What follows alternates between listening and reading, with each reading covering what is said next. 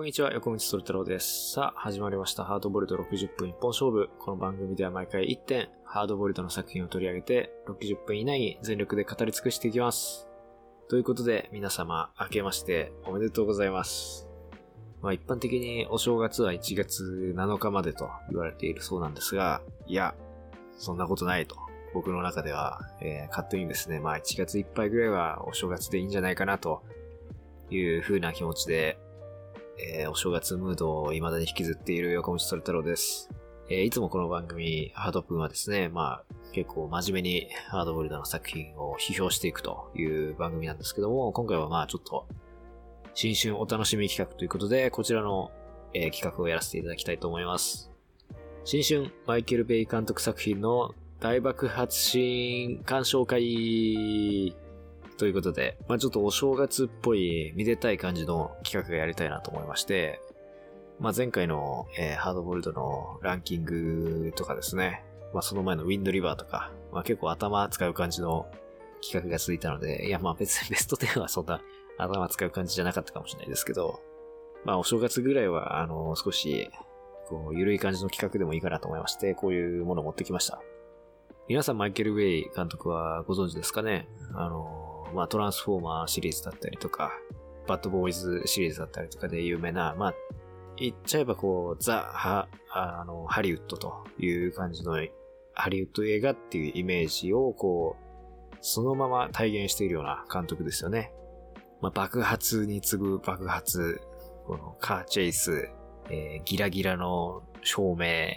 ぐるぐる回るカメラアングルみたいな、まあそういうハリウッドのアクション映画って言った時にこう思い浮かべるような特徴をこう、そのまま、えー体現しているような監督ですよね。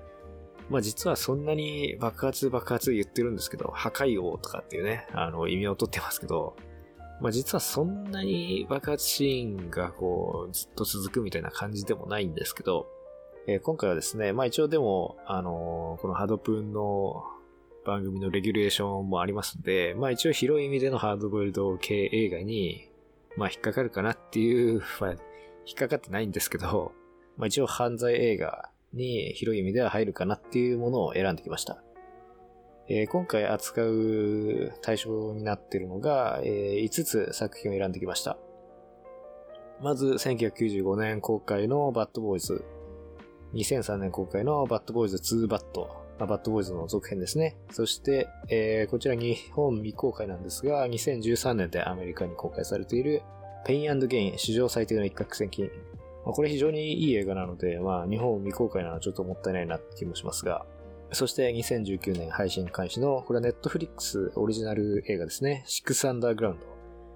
これ見よう見ようと思っていて、あの、見ていなかったんですけど、非常に面白い映画でしたね。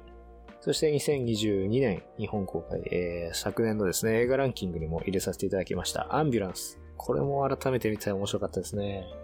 ということで、えーその5本をですね、対象に、1作品1つですね、爆発シーンを今回僕がピックアップしてきましたので、まあ、マイケル・ベイ監督の爆発シーン5選という感じで、その爆発シーンを、えーちょっと実際に見つつ、こう、僕がリアクションしながら、それについて、えーちょっと語っていくというような感じの特集にしていこうかなと思っています。とは言ってもですね、あの、著作権的なこともある、あるんで、実際の映像は使えないので、まあ僕のリアクションだけっていう感じにはなってしまうんですけど、まあ一応その大体のタイムスタンプというかですね、まあこれぐらいの時間からっていうようなことは言うので、あの、もし一緒に同時視聴をされたい方は、こう、なんとなくそこら辺で時間を合わせていただければと思います。それではまず一つ目の爆発シーン行ってみましょう。えーこちら、ペインゲインからで、えーもたもたしてからの車大爆発シーン。こちら行ってみたいと思います。えーまずざっくりペインゲインがどういう映画かっていうところを先にご紹介しようかなと思います。こちらはですね、マーク・ウォルバーグ、ドウェイン・ジョンソン、アンソニー・マッキーの3人がまあ主演で、一応実話をベースにした犯罪者で、マイケル・ベイ監督の作品の中ではですね、まあ最もハードボイルド色というかですね、まあ広い意味でのハードボイルドなんですけど、あの、犯罪映画色が非常に強いものになってますね。このペインゲインをこう見ると、マイケル・ベイ監督のこうある種空虚な感じというかですね、中身のないアクション映画みたいなイメージが結構ガラッと変わるようなそういう作品なんじゃないかなと思うんで、まあぜひおすすめしたいんですけど、えー、どういう内容かというとですね、まあこのマーク・ウォルワーグと、えー、ドウェン・ジョンソン、アンソニー・マッキー、この3人がですね、あのー、えー、そのうち2人がボディビルダーなんですよね。で、その主人公がですね、スポーツジムでインストラクターをしてるんですよね。で、お金持ちの人たちの、あの、体を鍛える、こう、お手伝いをしているんだけれども、本人曰くですね、人一倍体を鍛える努力というのをしてきて、俺はすごい肉体をしていると。もうアメリカを代表するような体をしているのに、なぜこんなにお金がもらえないんだということで、それはおかしいんじゃないかという思想を持ってですね、俺が報われていないのはおかしいということで、えー、お金持ちの、えー、まあ、自分のお客さんですね、クライアントを誘拐して、その人からお金を分取ろうという作戦作戦をですね、非常にあ出たとこ勝負でやっていくという作品ですね。まあ、当然ながらそれがうまくいくはずもなくみたいな話なんですけども、まあ、非常にこう、まあ、コメディ的なところもありつつ、ただ非常にこのアメリカっていうものを批評するような鋭さも持っている。で、まあ、マイケル・ベイ監督のね、独特なあのカメラワークだったりとか、まあ、照明のギラギラした感じっていうのも、まあ、健在という映画で、ただ今回扱う5つの作品の中では、アクション映画としての側面はですね、一番低いのかなと、抑えめなのかなと思いますね。爆発シーンも、まあ、僕が見た限りでは、ペインゲイの中では1個しかない。まあ、これは非常に珍しいですね。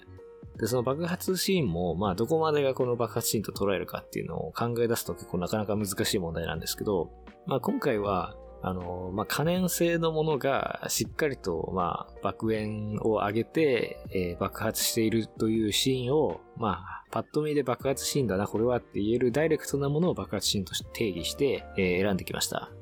あと大変遅くなりましたが、まあ今回はあの、やっぱり爆発シーンって物語の中で結構重要なところで起きる。真ん中かクライマックスに起きるので、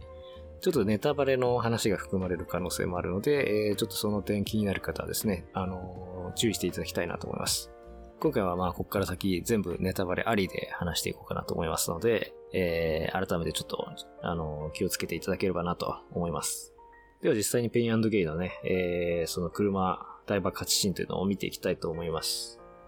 文脈としてはですね、まあその、マーク・ウォルバーグ演じている主人公のルーゴのえー、クライアントですね。まあ、体を鍛えに来てるお客さんでお金持ちなんですけど、えー、ビクター・ペペ・カーショーっていう、カーショーっていうキャラクターがいるんですけども、まあ、その人を誘拐してきて、いろいろ、えー、まあ、拷問して、すごい頭の悪い拷問をいろいろするんですけど、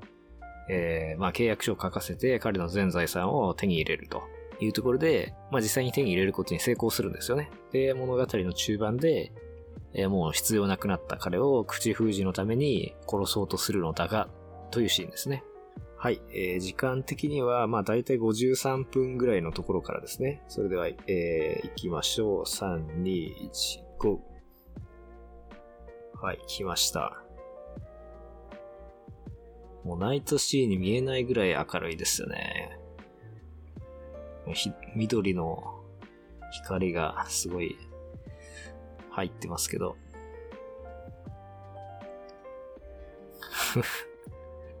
まあ、お酒を無理やり飲ませてね、酔っ払わせて、えー、車で、あのー、まあ、適当なところに突っ込ませて殺そうとしているっていうところですね。あー、すごい。今一爆発、そして、あー、もう、もう二爆発。まあここではでも火とかは出てないんで、これ爆発と捉えるかどうか微妙なんですけど、まあカークラッシュ2連発でしたね。まあカークラッシュも単にぶつかったものは、まあ、あの単純な でまあこのエアバッグが作動してしまってなかなか死んでないっていうね、感じですね。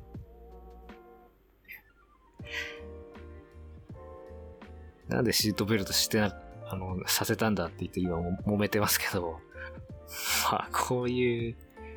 ブラックコメディ感がね、強い映画ですよね。まあ、すごい、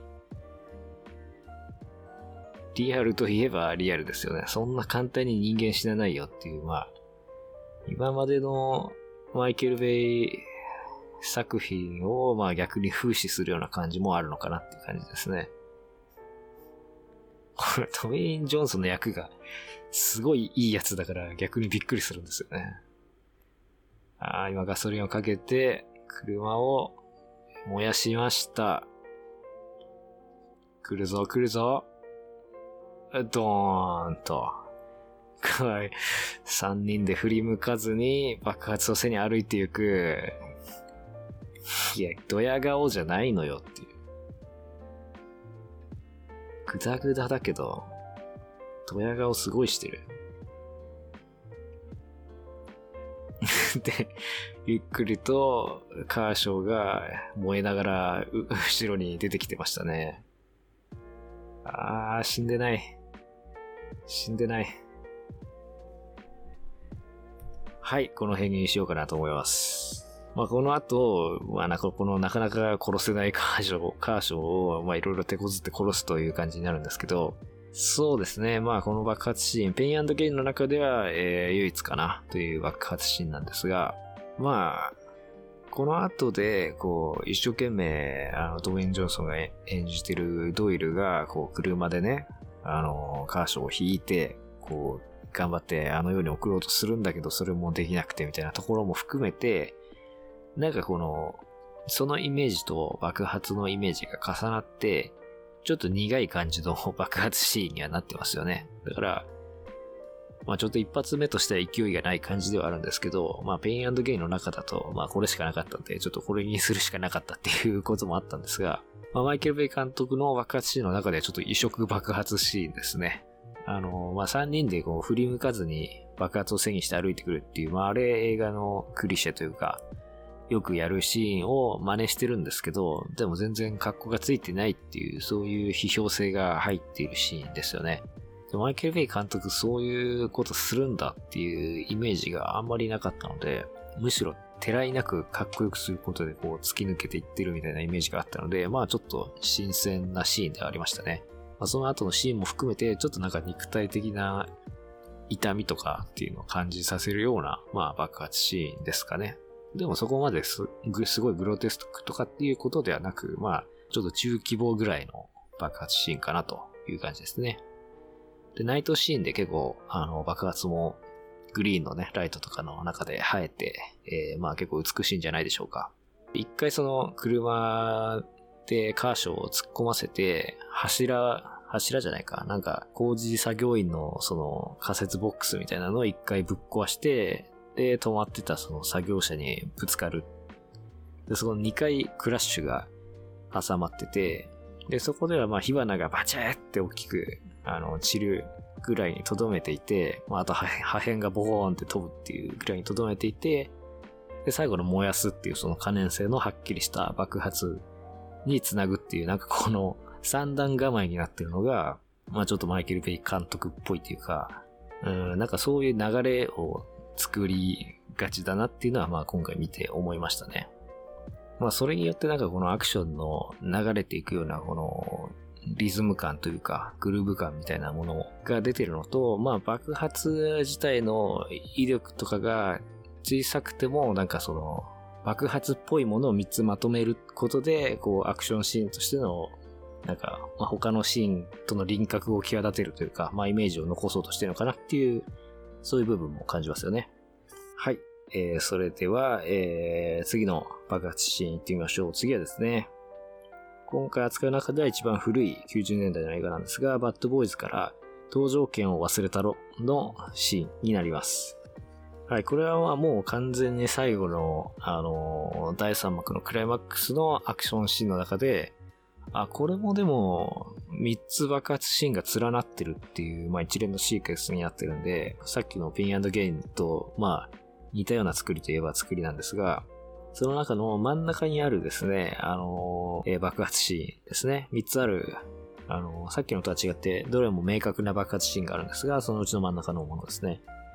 え、まず、バッドボーイズ、大体の内容を説明したいと思います。こちら、えー、マーティン・ローレンスとウィル・スミス W 主演で、コメディもののバディコップムービーという感じになってますね。え二人は、マイアミ市警の麻薬捜査課の刑事なんですけども、まあ、バッドボーイズの1ではですね、まあ、その、コカインだったかな？が警察署から盗まれて、えー、それを取り戻さなければ内務調査官に全員クビにされるっていう危機を迎えた二人が、えー、まあ、事件の目撃者の女性、ジュリーっていう女性がいるんですけど、彼女を保護しつつ、その麻薬組織の後取りを追っていくというようなストーリーですね。これはまあ今見てみると、あの、アクションシーンも結構控えめなのと、結構コメディ色が強いですね。この、マーカスとマイクっていう二人の刑事が割と頂上発してのやりとりでずっと F ワード連発でもう悪口言いまくる。結構二人の悪口喧嘩が、まあ、ある種、まあ、言葉の上でのアクションシーンみたいな感じで入ってる。はい、なんですけど、えー、まあ、真ん中あたりのカーチェイスだったりとか、あの、まあ、クライマックスでですね、まあ、相手の敵組織の、敵の麻薬組織が、えー、まあ、その、取引をする現場に強行するっていう最後のアクションシーンがあるんですけど、空港でのアクションシーンですかね。そこはまあものすごいあの力が入ってるものをやってるんで、でまあ後のマイケル・ベイ作品につながっていく爆発要素みたいなのもまあ結構詰まってるんで、ちょっとそこを見ていきたいなと思います。どうしようかな。まあ本当だってこの空港の一連のシーン全部見てもいいくらいなのかもしれないですけど、まあちょっと時間がかかっちゃうんで、えー、そこの 2, 2発目の爆発のとこだけ見ますかね。1時間46分のじゃあ20秒ぐらいのとこからいきますかね。それでは行きましょう。3、2、1、GO!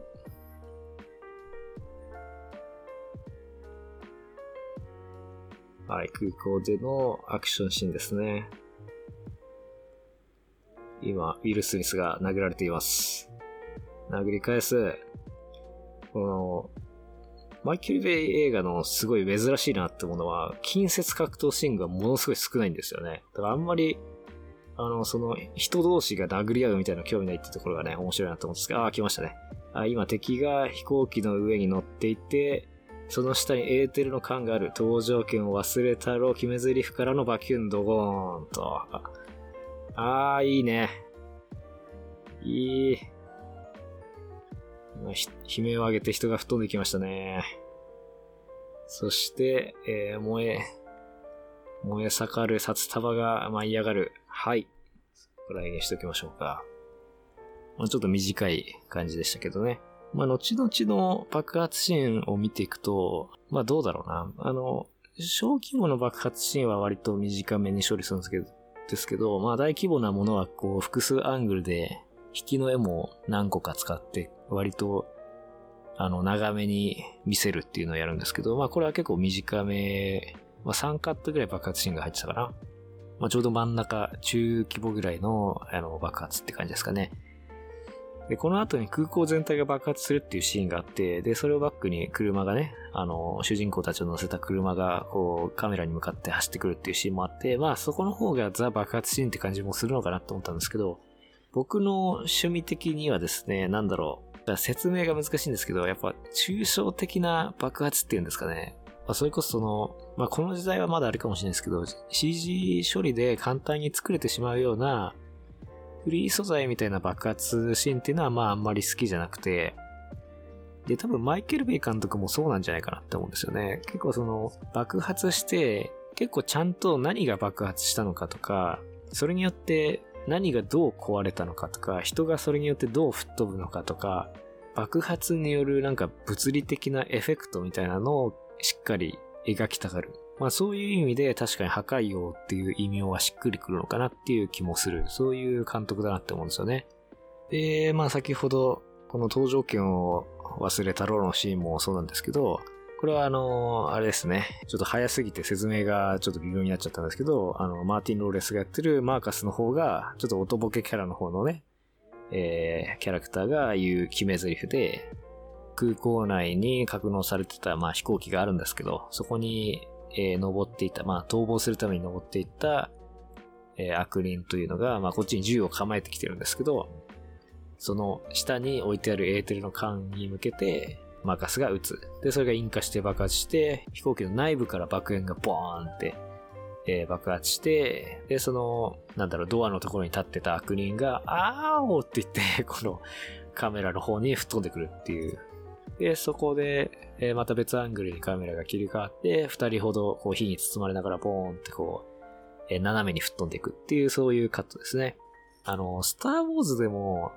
撃たれた人が、あーおーとかって言って、こうボーン爆発が起こって、あーおーってなるっていうシーンがあるんですけど、なんか映画のあーおーが僕結構好きなんですよね。あれ、なん、なんかよくよく考えると、そうはならないでしょって感じなんですけど、その、あおとか言ってる余裕ないだろって感じだけど、でもなんか、あれも、だから、要はその爆発の抽象化を避けるための表現の一種なんじゃないかなと思うんですよね。その爆発が起きたことによって、要はその爆発って危ないから、その映画の中ではまあ処理が難しい。ハリウッド映画なんかではその映画の火薬を扱う専門職が存在して、まあマイケル・ベイハンなんてそれのもう職人の集まりみたいな感じだと思うんですけど、まあそういう専門の職業もあるぐらい、まあだから結構デリケートで安全性にもこう考えなきゃいけない、あの、シーンなわけですよね。なんだけど、そのアクション映画側の要請としてはできるだけ危ないものを見たい。本当にやばいじゃんこれっていうものを見たいっていう、まあ要請があって、まあ爆発シーンだけに限らずですけど、まあそことのせめぎ合いだと思うんですよね。やっぱ本物っぽく危なくでも安全にっていう、どうやってその危なくなく撮るかっていうところが、まあ腕の見せ所だと思うんですけど、まあその、そのためにこう人が実際に爆発で飛んだりとか、燃えたりとか、叫んだりとかっていうのを見せることで、あ、本当に爆発してんだっていう、その爆発のエネルギーとか力とかっていうものをまあ表現している。身体的に、なんか人の体に訴えて表現しているっていうことじゃないかなって思うんですよね。だからまあ爆発シーンにもまあいろいろ分けられると思うんですけど、まあ、この後の空港大爆発シーンなんかは、どっちかっていうと、その、なんだろう、引きの絵を見せるための爆発シーンで、物語にあるある種そのピリオドを打つっていう機能を持った爆発シーン。で、そっちの方がなんか、あの割と、まあ、絵的に印象に残るんで、絵的にっていうのは、まあ、ある種その絵はがき的に、こう、引いた絵として印象に残るっていう、そういう爆発シーン。まあ、それがなんか結構語られがちなんですけど、僕が好きなのはもうちょっと中規模、小規模のアクションシーンの中でのやりとりの爆発シーンなんですよね。で、しっかりその人間に対するダメージとか、その周りのものが壊れたりとか、そういうなんかこう、具体的な手触りのある、あの、爆発シーンが好きで、で、ベイ監督もやっぱそういうのを入れてきますよね。できるだけなんかやっぱ抽象的にならないようにって、この空港の爆発シーンも実際に、まあ撮り方わかんないですけど、あの、木片がものすごい散らばったりとか、そのテクスチャーをしっかりこう、あの、残すような、そういう表現をしてますよね。で、バッドボーイズ2バットでも、あの、まあそういう小規模の人が、ボーンってこう吹っ飛ぶっていう、あの、その肉片がバラバラになるんじゃなくて、まあそ、そこも大事なんですよ。その肉片バラバラになる系もあって、まあマイケル・ベイ監督もやってるんですけど、それよりかは、まあそれはどっちかというとグロ系のその描写で、まあまた違う系統だと思うんですよね、趣味として。でもやっぱそれは爆発シーンよりはその人体破壊描写系になっていくと思うんですけど、そうじゃなくて、あの、ちゃんと、なんだろう、五体保ってる人間が、あーおって吹っ飛んでくことによって、うん、ちょっとこれ説明難しいんですけど、あのーそのなんかプロレスでいうしっかり技を受け切るみたいな感じですよね。やっぱ、粉々になっちゃうと、まあ威力すごいっていうのは伝わるんだけど、どっちかっていうとなんかその悲惨さのイメージがそこに重なるんで、あーみたいな無情感が出てしまうんですけど、残酷さとか。でも、まあ、死んではいないなっていう感じで、このプロレスラー的にですね、その爆爆炎をこう受け切ってくれるとなんか爽やかな感じが残る。わーみたいな、なんかちょっとね、その、ま、祭り感というかね、上がった感じがあるっていう。この、これぐらいの小規模爆発が僕は結構好きだったりしますね。次はですね、えー、こちら2022年の、マイケル・ベイ監督作品としては最新作になるアンビュランスから、えーこちらのシーンを選んできました。えースナイパー襲撃からのクッションドラム衝突シーン。これもですね、非常に、まあ、味があるシーンになってますんで、えーちょっと見ていきたいなと思います。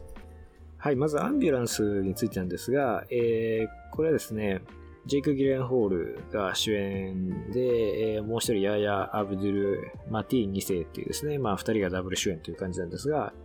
えーダニー・シャープとウィル・シャープというですね、二人のシャープ兄弟というのが主人公の、まあ、銀行強盗ものというか、まあ、銀行強盗に失敗して途中で強奪した、えー救急車に乗って二人がまあ逃走していくというある種の逃走劇映画となっています。で、ダニーの方が白人系で、えーウィルの方がですね、アアフリカン、アメリカンで、まあ、明らかにその肌の色も違くて、血の、血が繋がっていない兄弟なんだけれども、えーまあ、その二人の兄弟の絆みたいなこともですね、結構描かれていて、まあ僕的には非常に、まあダニーが頭が切れるんだけども、ちょっと言っちゃってるというかですね、まあ、まあ彼の父親が非常にこうエキセントリックな犯罪者だったっていう、そういうストーリーなんですが、まあその、ある種父親の呪縛というか、呪いから抜け出せないみたいな、まあダニーと、えー元アメリカ軍人で、まあ生活を立て直そうとしているネワ前人のウィル。という、まあこの、で結構寡黙でね、いいやつというこの二人の対比が、え非常に効いた映画になっていますね。で、そこにエイザ・ゴンザレス、あのハードプンでもですね、タクシー、えータクシードライバーじゃない、まあタクシードライバーもやりたいですけど、あの、ベイビードライバーで、えー出てきたエイザ・ゴンザレスがですね、えー救急救命士の役をやってまして、まあその、シャープ兄弟が強奪した救急車にたまたま乗ってた救急救命士の役ですね。で、ウィルがですね、まあ、あの、揉み合いの最中に望まずに警官を撃ってしまって、で、その警官を延命させながら、あの、警官を殺してしまうと重罪になるっていうので、なんとかその延命をさせながら、えーシャープ兄弟が逃げ切ろうとするっていう、そういうようなストーリーですね。まあ、この重病人を乗せた血まみれの車内で、えー高速カーチェイスをするっていう展開は、これの前、一個前の映画のシックスアンダーグラウンドでも実は、えー冒頭のアクションシーンで、これを同じようなシチュエーションをやっています。はい、それではアンビュランス、実際、えーそのアクションシーンを見ていきましょう。はい、これはですね、えースナイパーの襲撃シーンは、まあ、映画のミッドポイントちょい過ぎたあたりぐらいなんですけど、まあ相変わらず救急車で逃げてると。で、痺れを切らした、えー警察側がですね、ロサンゼルス市警かな？と FBI が合同捜査というか、まあ対応してるんですけど、そっちがですね、まあスナイパーをもう配備しちゃって、包囲して、もう、撃っちゃうよと。まあ中にいる警官がもう死んでしまったんじゃないかっていう風に誤解して、まあそういう対応を取るという一連のアクションシーンですね。えー開始時間は、1時間25分4秒ぐらいでいいかな。はい、そこら辺からいきます。3、2、1、GO! 今 FBI の人と電話して、あの、警察官生きてるぞっていうことが分かったシーンですね。分かっちゃったんだけど、もうスナイパーがスタンバイしているので、あー狙ってます、狙ってます。カットの数が多いですよね、マイケル・ベイ監督は。この西日的な光も、スナイパーが狙っています。撃って、当たってる当たってる。はい、この、アスファルトに着弾してね、土煙が上がるのも、あー、そして車が爆発。1個目の爆発来ました。狙撃中止命令が出て、救急車が逃げています。ジェイク・ギレンホールがマジ切れしています。もうずっと怒ってますからね、ジェイク・ギレンホール。あ、ここおー。クッションドラムに車が突っ込んで、水がですね、本当に爆発のようにバシャーンと飛び散るというシーンでしたね。あー、そしてもう一個カークラッシュ。まあ、ここはちょっと小規模な感じですけどね。はい、この辺にしときましょう。アンビュランスの中には、あのーしっかりと爆炎が上がる爆発シーンは、ここと、あと、クライマックスの方にもう一つと、まあ、二つしかないんですよね。だから、マイケル・ベイ作品の中では、実は、えー結構地味めなカーチェイスメインの映画になってます。この、もう一個後というかですね、まあ後半の方にあるもう一方の爆発シーンの方が、まあ規模としてはでかいし、あのーまあ派手な感じはするんですけど、こっちの方が好きだったので、これにしました。で、好きな理由としてはですね、あのーまあ2個目の爆発に注目してほしいんですけど、まあ爆発というか、その車がクッションドラムっていうあの、高速道路に、あの円柱状のなんかオレンジ色のあの、でかいなんか物が置いてあるの見たことないですかね。あれが中身が水が入ってるらしくて、で、そこにパトカーが突っ込んでバシャーンって思いっきりその爆発した風に水が飛び散るっていうシーンがあったんですけど、あれがですね、まあすごい好きで 選ばせていただいたという感じですね。で今回マイケル・ベイ作品見返してあの気づいたんですけど、そういう、まあ直接爆発はしてないんですけど、あの爆発した風に見えるっていう、まあ、いわば疑似爆発みたいなものがですね、マイケル・ベイのアクション映画には非常にふんだんに盛り込まれているというところがあります。で、特に、まあ、このアンビュランスの、まあ、カーチェイスシーン分かりやすかったのは、一回その、救急車が、まあ、急カーブを切った余波で、後ろのパトカーが、あの、なんだろう、停車してた車に突っ込むのかな？ちょっと、カットが早すぎて分かりにくいんですけど、で、突っ込んだ後に、えー、爆発するっていうシーンが、1個目は用意されてますね。これはしっかり炎が上がります。で、その後で、えー、続いて、えー、すぐに、このクッションドラムに車が突っ込むっていうシーンが置かれていることで、この火の爆発と水の爆発っていうのが非常にこう隣接していて、こう重なり合って同じようなイメージを作る。まあ、つまり両方とも爆発なんだなっていうことがこう非常に伝わりやすい作りになっているっていうのが、えー、まあマイケル・ウェイ作品の中でも分かりやすいかなと思ってこれを挙げました。で、まあマイケル・ウェイ作あの監督というと結構爆発の作家というイメージがあるんですけども、僕は、まあそれもそうなんだけど、まあ水の作家でもあるというふうに思っていて、例えばバッドボーイズ1なんかでも、あの、クラブヘルというですね、麻薬がやり取りされている、コカインがやり取りされている、まあ、あの、悪の伝道みたいな クラブに、ものすごいトイレが汚いんですけど、そこのトイレで、えー、マーカスが、あの、敵と格闘するっていうシーンがあるんですが、そこで揉み合っている最中に、あの背後にあるでかい水槽ですね。金魚がいっぱい泳いでる水槽に二人ともバリーンって突っ込んで水がバシャーンなるっていうシーンがあるんですけど、まああれが多分マイケル・ベイ作品の最初のその水疑似爆発シーンなんじゃないかなと思うんですよね。で結構バッドボーズ1の頃から、ま、水が入ってる花瓶が、あのー、銃撃戦の中で破裂したりだとか、要はその、直接火が上がんなくても、画面に映ってるものが放射状に飛び散っていくっていう意味では、まあ、映像的には爆発と似たような効果を上げる、そういう要素を非常にたくさん入れてるんですよね。で、そのガラスパリーンもそうだし、まあ、あとはまあ、これもアクションシーンで、あの、マイケル・ベイ監督に限らずよくあるんですけど、こう、フロントガラス車のフロントガラスに突っ込んでガラスが放射状にパリーン割れるみたいなのもあるじゃないですか。まああれも要はその、疑似爆発で、その、まあ銃弾がこう通過したりとか、車が通過したりとかって、その、スピードをそのままこうベタにとっても伝わらないから、スピードとかパワーが伝わらないから、それの余波で人間が吹っ飛んだりとか、その、吹っ飛んだ時の衝撃っていうのを伝えるために、その放射状に何かがバーンって飛ぶっていうのをやってるんだと思うんですよね。こう人間の身体にそれを実感させるための要素としてそれが置かれてると思うんですが、バッドボーイズ、例えばバッドボーイズ2の中だと、あの、プールがですね、最初と最後に2回壊れるっていう天丼があるんですけど、で、でかいプールで、あの、マーカスの家にあるプールなんですけど、マーカスとマーティ、その二人、主役二人が、えー、ぷかぷかそこで浮いてて、それの柵が犬に壊されて、バリーンってなって、家の前のその川だか海だかに二人がさーって流されていくっていうその、疑似爆発。まあこれ爆発っていうかその流れていくっていう感じなんですけど、まあこれも、あの、疑似爆発に近い要素かなっていう風な気がしますね。あと、シックスアンダーグラウンドの中にも、あの空中にあるね、プールを狙撃して、水が大量にバシャーンとこう降り注いでくるっていうシーンがありますけども、まあ、やっぱ爆発だけじゃ飽きるから、そういうそのテクスチャーを変えて、えー、いろんな爆発、映像的爆発、疑似爆発を作るっていうのをマイケル・ベイ監督はまあ割とやってる。まあ、爆発っていう視点だけで見るとそういうことをやってるっていうのも、えー、今回ちょっと分かりましたね。なのでこう、マイケル・ベイ作品だったりとか、アクション映画を見るときに水をどういう風に扱ってるのかっていうのをちょっと注目してみても面白いんじゃないかなっていう風に思いましたね。あとあの、車がアクションシーンでカーチェイスで走って、あの、歩道にある、なんかいろんな雑貨とかを置いてた、売ってたりとか、その、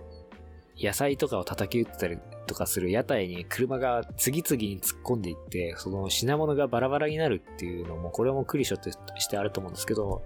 あれも多分もともと疑似爆発というか、その爆発的な要素を作るために、あのー、やってんじゃないかなっていうふうに思うんですよね。まあ、いろんな色とりどりのものがこう、画面に散らばるっていうのも、まあ、派手でいいですし、あの、テクスチャーもこう様々出せるんで、アンビュランスの中でもね、あの、敵のマフィア的なやつが、あのー、あれなんだっけ、野菜、ピーマンか。大量のピーマンを背に、こう、地面に倒れて、で、そこで撃たれるっていうシーンがあるんですけど、そのピーマンのグリーンがね、非常に、あの、画面に生えてて、マイケル・ベイカーとかそういう色の使い方もすごくうまいですね。原色を使いますね。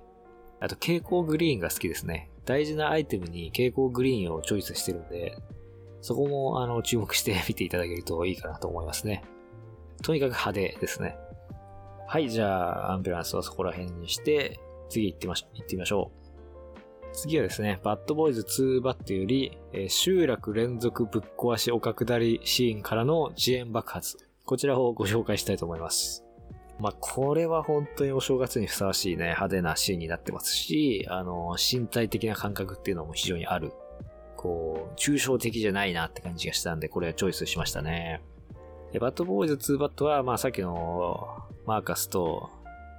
あれ僕マーカスとマーティンってずっと言ってましたけど、ママーカス・バーネットをやってるのがマーティン・ローレスっていう役者さんでしたね。失礼しました。マーカスとマイクですね。マイクをウィル・スミスさんがやってます。このまあマーカスとマイクの二人組が続投しまして、えー、マーカスの妹のシドというキャラクターが出てきて、えウィル・スミスがやってるマイクと、えー、恋仲になるという要素が、まあちょっと出てきます。で、まあ相棒になかなか言い出せないというような要素がサブプロットとして入ってるけど、まあ特に、あの、そんなに意味はないみたいな感じで、で敵がですね、まあジョニー・タピアっていう、まあこれも、えっ、ー、と、なんだっけな、エクスタシーっていう、まあ、麻薬を作ってる、えー、まあ、密売人ですね。と、えー、戦うっていう、まあ、ただそれだけの話になっております。バッドボーイズ2バッドは、まあ、うーん、まあ、特にストーリーは別にそんな感じかなって感じなんですけど、もうとにかくアクションシーンがすごくて、あの、キネさんの一人でキネマっていうですね、まあ映画鑑賞を題材にした漫画があるんですけども、まあ、もしかしたら試し読みとかで読めるかもしれないんですが、第1話がですね、あの、その主人公の OL のキネさんっていう人が、まあ一人で映画鑑賞を楽しんでいくというような話で、まあ僕非常に好きなんですが、それの第1話で、え、キネさんがなんで映画好きに目覚めたかという描写で、このバッドボーイズ2バットを小さい時に見て何かのスイッチがカチンと入ったっていう描写があるんですけど、まあそのキネさんの一人でキネマにね、ある種、ハリウッド映画の象徴的な一本として取り上げられてるぐらい、あのー、まあ、ものすごいアクションに次ぐアクションっていう感じなんですよね。で、まあ正直その爆発シーンもランキング形式にしようかなって思ったんですけど、まあランキング形式にしちゃうとちょっとバッドボーイズ2バットがほぼ独占してしまうっていう問題があったんで、多分1位から5位とか全部いっちゃうんじゃないかなっていう。まあ実は1位は僕は6アンダーグラウンドでとあるシーンを用意してるんですが、まあでもほとんどベスト10作ったらバッドボーイズ2バットになっちゃうんじゃない？のってぐらい爆発シーンも多いし、まあ非常にもう1とのそのアクションシーンの質量ともに増加してるので、そこにびっくりしましたね。はい、その中で、まあ、どれを選ぶかなってちょっと迷って、ラジコンカーが小規模爆発して、周りにいた、それを覗き込んでた兵士たちが、わーおって言って吹っ飛んでいくっていうシーンとかも非常に好きなんですが、まあそこはちょっと見ていただくとしてですね、えー、一回シドがですね、この麻薬密売にさらわれて、シドってあの主人公、あの、マーカスの妹ですね。これをキューバに助けに行くという、まあ非常に戦争映画かみたいな後半の、あの、雰囲気がガラッと変わるアクションシークエンスがあるんですが、で、彼女を助け出した後の逃走シークエンスの中に、集落連続ぶっ壊しからの丘下り、からの遅延爆発シーンというのがありますので、これをちょっと見ていきましょう。2時間13分の、えー、だいたい30秒ぐらいからいきますか。はい。今、車で逃げてますね。麻薬小屋で何か作ってるって言って、小屋が爆発しました。ここもすごいな、爆発。はい、今、キューバ軍に撃たれてますね。で突っ込むぞって言って、この丘にある建物を全部ぶっ壊しながら下っていくというシーンで、あー、すごいですね。この車がバウンドするんですよね。バウンドして建物の中に入っていって、で、また出てくるっていう。あーうわー、すごいな。この車の中の主観カットみたいなのも挟まっていいですね。で、引きになって。で、遅れて、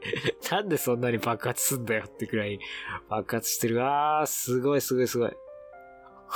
ィル・スミスが、ワーオーって言ってますね。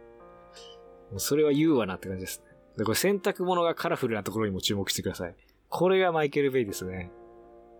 無駄に原色を入れてくるっていう。で、まだやってますからね、これ。まだやってる。それもほったて小屋みたいなのをね、ぶっ壊しまくってるんですけど。すごいなぁ。あー、まだやる。長いな、この丘下るシーン。相当お金かけてますね、このシーンだけで。あ、終わった。で、これ、最後ちょっと現地の人が怒って追いかけてくるしカットが微妙に挟まってるんですけど、そんなもんじゃ済まされねえだろっていう。はい、この辺にしときますか。まあ、この後のね、アメリカ軍基地に行って地雷原で、えーショーダウンするっていう最後のね、えアクションシーンも非常にいいんですけど、僕的にはこの丘下りをチョイスしました。まあ、この良さをちょっと言葉にするのはなかなか難しいんですが、やっぱりその、マイケル・ベイ監督のアクションの要素って、まあ、いくつかに分類できるかなって思ったんですけど、その、まあ、爆発っていうのも一つだし、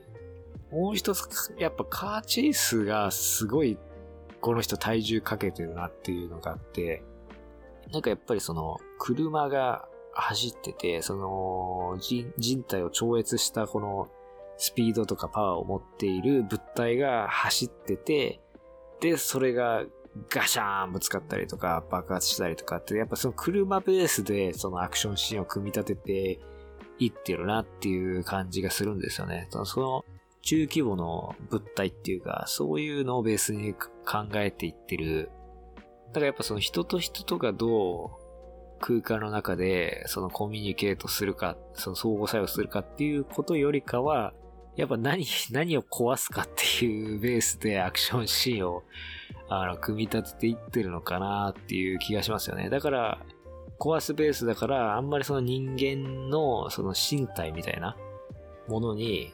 まあ、そのもの、ものが壊れたエフェクトを表現するための身体っていうのはあるけど、その体と体がぶつかり合って、そのマーシャルアーツ映画みたいな感じはやっぱないですよね。その感じは薄いかなと思いますね。だから、まあそういう意味では、やっぱトランスフォーマーを監督したのは、あのーまあ、やっぱトランスフォーマーファンからはね、賛否両論あるみたいですけど、ある種運命だったかなって思いますね。あれだけやっぱその、バカでかい金属の塊が、その、ガシャーンぶつかり合う、走る、ぶつかり合う、走り、ぶつかり合う。これを表現するのに、まあ、マイケル・ベイ監督ほど、あのーぴったりな監督はいないんじゃないかなと思いますね。で、その感じが、まあ、そのトランスフォーマーっていうね、その、乗り物から人型に変形するロボットがなくても、この純粋なアクション映画であるバッドボーイズ2バット見るときちんと入ってますよね。で、それが、まあ、爆発とカーチェイス、そして、まあ、物が壊れるっていうこの三大要素が、えーしっかりコンビネーションされているのが、まあ、このシーンかなと思ったので、まあ、ここを選びました。うーん、まあ、あとなんか、結構マイケル・ベイ監督は水平の空間が多いのかなって思っていて、その、複雑に入り組んだた、その空間とかを、まあ、銃撃戦を使って、こう、ある種、線的に結びつけて、なんか、表現するっていうよりは、まあ、割とその、ハイウェイで、まあ、逃げてたり追いかけてたり、割と二次元的な空間っていうんですかね。そんなにその難しい立体的な空間を表現するっていうよりかは、まあ、空間設定は単純。だけど、まあそこの中でのスピードとかパワーの表現が、あの、複雑だったり、それがドミノ的に連鎖したりとか、そこの、どういう風にそれが壊れるか、それがどういう風に人間に影響するかとか、それが物に連鎖していくかとか、そこをどうビジュアルで見せるかっていうところに命をかけた、あの、作家じゃないかなって思うんですけど、でもこの丘下りシーンは、こう、斜めの空間っていうのを非常にこの感じる。車がバインって、バイン、バインってこの一定のリズムを刻みながらバウンドして、こう、建物の中に掘っ立て小屋にバーンって入って、また出て、入ってまた出てみたいな感じとか、ここはなんかその独特のそのロケーションの空間性みたいなものを感じるし、まあそういう意味でも非常にいいアクションシーンだったかなと思いますね。で、その建物がしっかり、あのー、壊れ、まあセットを用意したんじゃないかなと思うんですけど、壊れていく感じも、あの、抽象的な爆発感がない。ちゃんと物が壊れてるなっていう手触りもあって、で、そこの洗濯物をね、差し色に使って原色を入れていく感じとかも、ま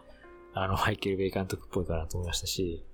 そのためだったら、そ、そこで行われている人間の営みとか全く無視するっていうのも、まあ、ある種マイケル・ベイ監督っぽいですよね。もう本当にその全てのものがアクションに奉仕する、そういう映画世界ですよね。まあそこに賛否両論もあるわけなんですけど。はい、それでは、えー、最後の爆発シーン紹介していきたいと思います。こちら、シックスアンダーグラウンドですね。ネットフリックスオリジナル映画で、まあ、これ非常に面白かったので、まだ未見の方はですね、ぜひ見ていただきたいですね。まあ、これ見るためにシックス、あの、ネットフリックス一回入ってやめちゃうっていうのも、ちょっとありなんじゃないかぐらいの僕は良かったですね。でもこれ、まあ欲を言えば、あの映画館で見たかったですけどね。配信じゃなくて映画館で見たかったなっていう感じがありましたね。えー、その中からこちらのシーンを選んできました。もしランキングし形式にするのであればこれが1位だったろうなと思われる爆発シーンですね。えー、というキャラクターがいるんですけども、その4逃走中のドンキーコング的爆発シーンになっています。これはもうなんか爆笑しましたし、ワクワクしたし、これはもうなんかとにかく最高でしたね。はい、まず6アンダーグラウンドどういう話かっていうところなんですが、ま、これは1、2、3、4、5、6で、後に7っていうのが加わるんですけども、まあそのコードネームと呼ばれている、えー、まあ戸籍とかですね、まあその、生きていた頃の情報をすべて抹消された、まあいわばデータ上は死人とされている、えー、エージェントの、この7人が、まあ世直しをするためにですね、夜な夜な、夜な夜なじゃないけど、あの世界各地で、えー、悪と戦うというアクション映画となっています。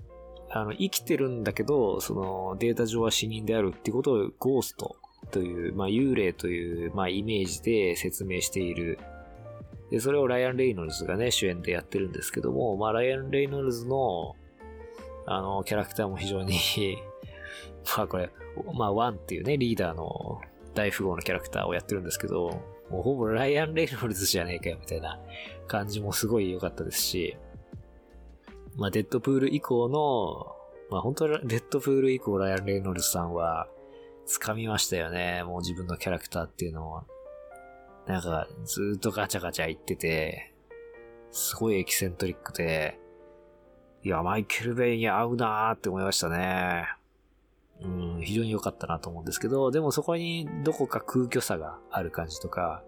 で、ガチャガチャ言ってるんだけど、自分はあんまり何にも実はしてない感じとか、だから、ワンっていうキャラクターは結構マイケル・ベイ監督の分身的な、その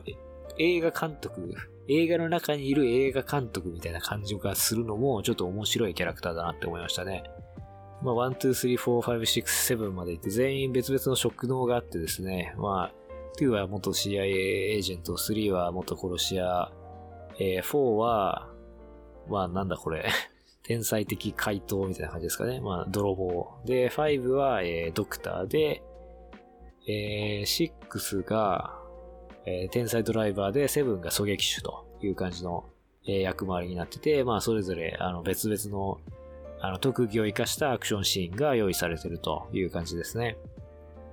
特にこの4のキャラクターがですね、素晴らしくて、まあ、キャラクターっていうか、その、キャラクターの描き分けが素晴らしいってことじゃなくて、アクションが本当に素晴らしくてですね、パルクールアクションをしながら、えー、まあ、逃走するっていう見せ場が、まあ、二つほど用意されてるんですけど、素晴らしかったですね。この、まあ、よくよく考えてると逃げてる、ほぼ逃げてるだけじゃんっていう気もするんですけど、まあ、ちゃんと戦ってるシーンもありましたけどね。えー、じゃあその、ドンキーコングっぽいですね、えー、アクションシーン見ていきたいと思います。えー、これはまあ、なんだからある、ある国の独裁者を倒して、その弟をその、独裁者の後釜につけようとするっていう、で、その弟の方を救出するっていうミッションで、えー、弟を救出した後に4がちょっと取り残されてしまうという中で、独力で頑張って逃げるというところのアクションシーンになってますね。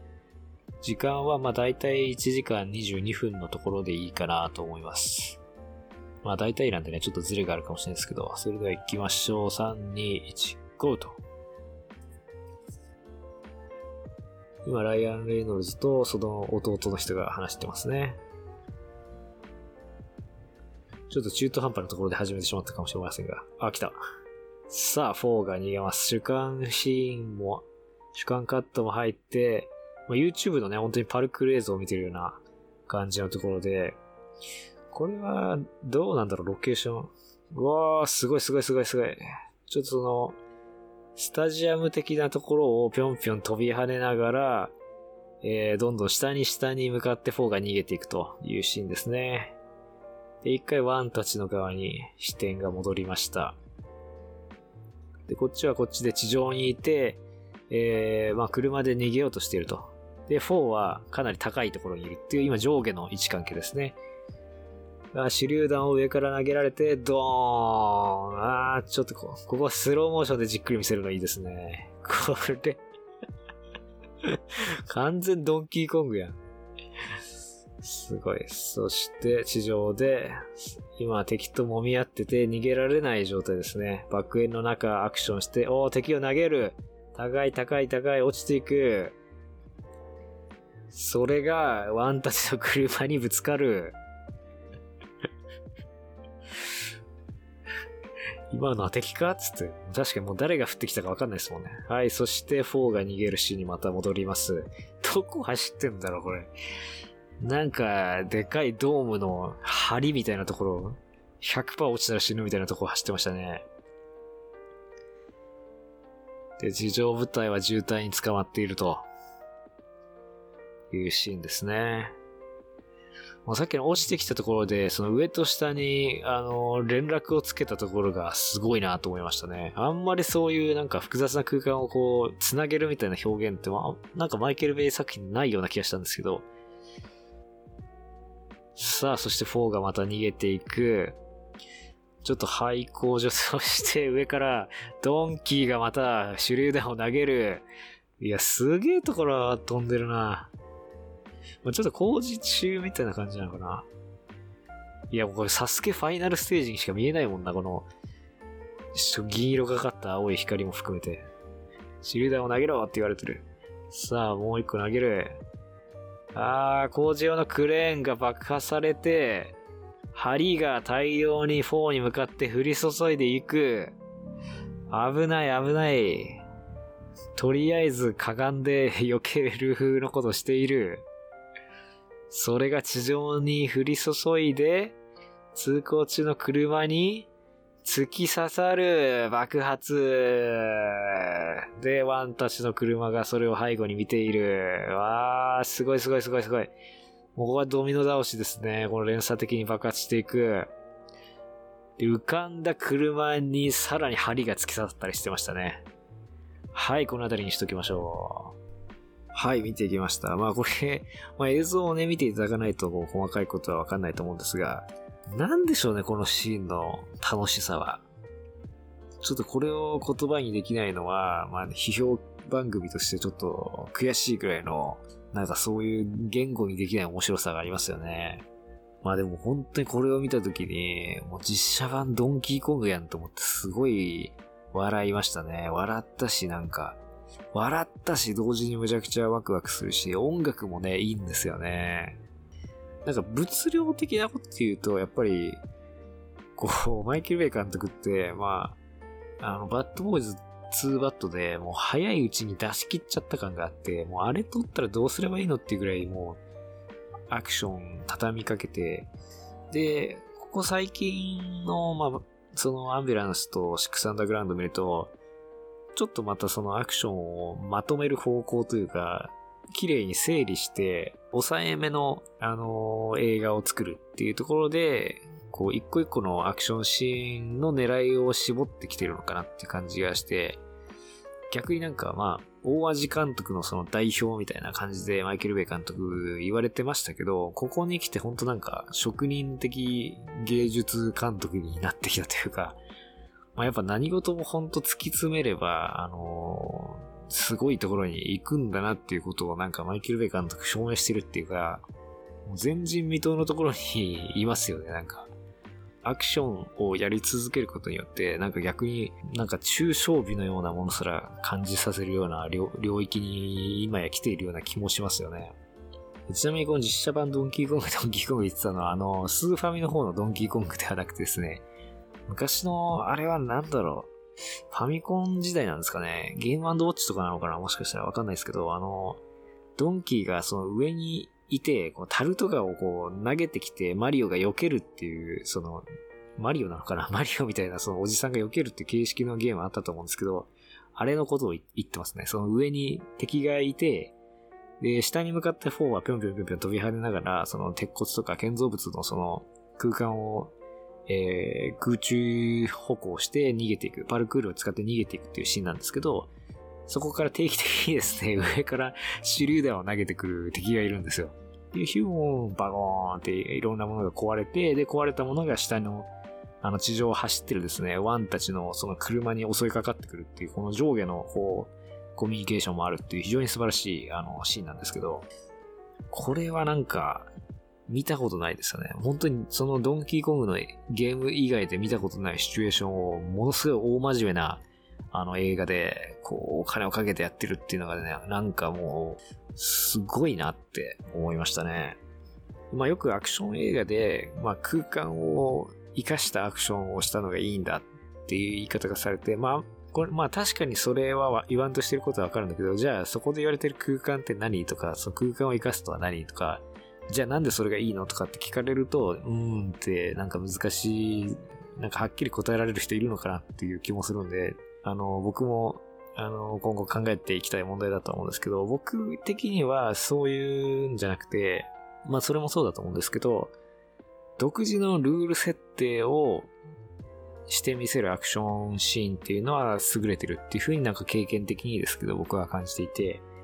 まさにそのトランスフォーマーとか本当そういうルール設定が、まあどのシーンも見事だなと思いますし、シックスアンダーグラウンドもそうなんですよね。やっぱ、まあ、ただ撃つ、ただ逃げる、ただ追う。まあ、これは、まあ、簡単にできるっちゃできるんですけど、もうちょっとやっぱそこに、その見たことないなっていうルール設定が欲しい。で、それが複雑すぎるとまたアクションとして、こう、今何をしてんだっけみたいな感じになるんだけど、やっぱ、ベイ監督にはそれないですよね。そういう意味で、やっぱこの4がまあ上から下に向かって逃げていく、1たちがまあ水平に逃げていくっていう、この2つの運動があって、で、そこは明確なんだけど、そこにですね、まあ、あの、上にいるドンキーが、あの、手榴弾を投げてきて、で、妨害してくるっていうのが、あの、本当なんか、あの、パラレルワールドのサスケのファイナルステージなんじゃないのっていうぐらいですね。まあ、ある種その別のスポーツのような感じに見えてくる。その映画の中で、物語の中でやってることは、まあ殺し合いをしてるんだけれども、こう見ている我々には、その別種のスポーツのようなものがその場だけ存在する。そういうものをなんか見れる喜びっていうのが僕はある気がしていて、なんだこれなんだこれっていうその、そういうものを見たときに、こう、見たことがないものを今見てるっていう喜びが生まれる気がするんですよね。で、それは、やっぱ表面に起きていることと同時に、何か別の目に見えないものもまた同時に見ているっていう、アクション映画を見ているのに、それを超えた何かにそこに到達しているっていう瞬間で、マイケル・ベイ監督はなんか、本当に馬鹿にされながらそこにたどり着いた、まあ賛否両論ある作家だと思うんですけど、そこに関しては本当にすごい、あの監督だなっていうふうに思いますね。まあ非常に優れたアクションシーンだなっていうふうに思いますね。はい。ということで、まあちょっと駆け足にはなりましたけれども、まあ、新年にふさわしいね、あのー、ありがたいものを見たなという気持ちで僕は今いっぱいなので、そうですね。まあ、もし見ていただけるのであれば、あの、スカッと、あのー、見たいなという方ですね。まあ、シックスアンダーグラウンドか、バッドボーイズ2バットがいいんじゃないかなと思うんですけど、バッドボーイズ2バットは体調が悪い時に見ると、ちょっとテンションが高すぎてあれかなって気もするんですけど、シックスアンダーグラウンドはもうちょっと上品かなっていう気もしますので、まあ、こちらをお勧めしたいと思いますね。はい。それでは今回はこの辺りで失礼したいと思います。ご清聴ありがとうございました。